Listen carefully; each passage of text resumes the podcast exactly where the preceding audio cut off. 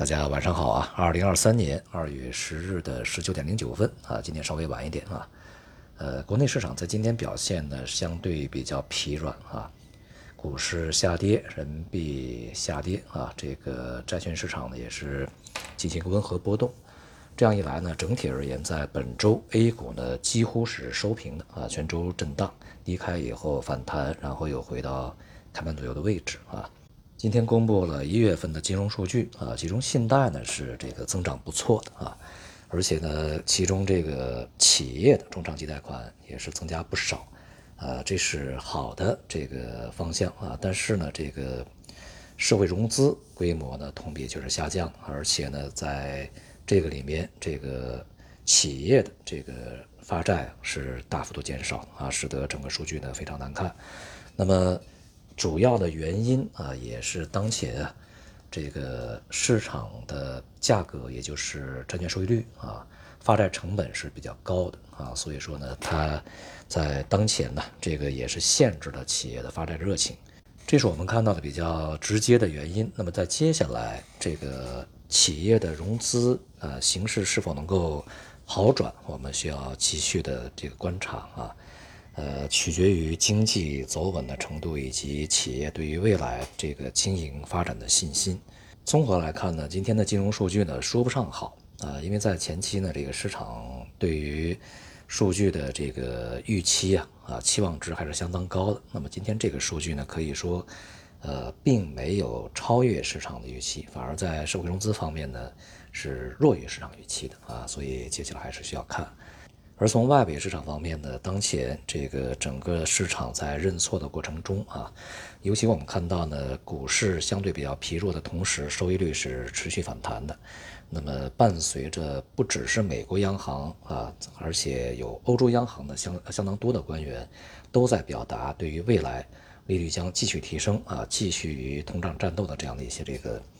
呃，态度和言论啊，所以说对于市场的这个信心的打击啊，也应该是呃逐步的会非常显著的啊去体现出来。而与此同时呢，我们在今年呀所这个做的啊，二零二三年就是今年年初、去年年底吧，去年年底啊所做的二零二三年的十大预测里面的这个第一位，就是在今年其实通胀可能会反扑。而这个通胀反扑呢，它主要体现在大宗商品价格可能会回升啊，而大宗商品价格里面呢，最为重要的就是能源啊，像这个原油啊，这是最为核心的。那么其他的呢，包括什么呃，这个工业金属啊啊等等啊，这些都可能会有重新回升的一个过程。那么在一月份呢，这个工业金属啊强劲上涨的同时呢，在这段时间啊，这个原油价格呢也有非常明显的一个这个。构筑比较坚实的底部啊，这个进行上涨的这样一苗头啊。我们对于原油价格将回升的这个预期的理由啊，主要是两条啊。一条呢就是中国经济复苏，那么全球的经济呢在一时半会儿啊，就是在上半年还不会明显的衰退，所以说需求的回升呢会带动这个油价的回升啊，这是一方面。而另外一方面呢，产油国尤其是欧佩克家，呃，将会行使各种各样的这个它的这个手里面的。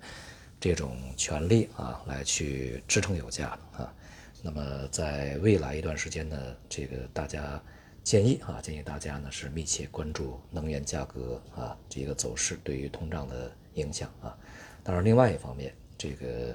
比较重要的因素就是在服务业里面的通胀也开始这个比较根深蒂固，同时薪资的成长会相对来讲啊，这个比较有具有韧性啊。那么因此呢，通胀。呃，这个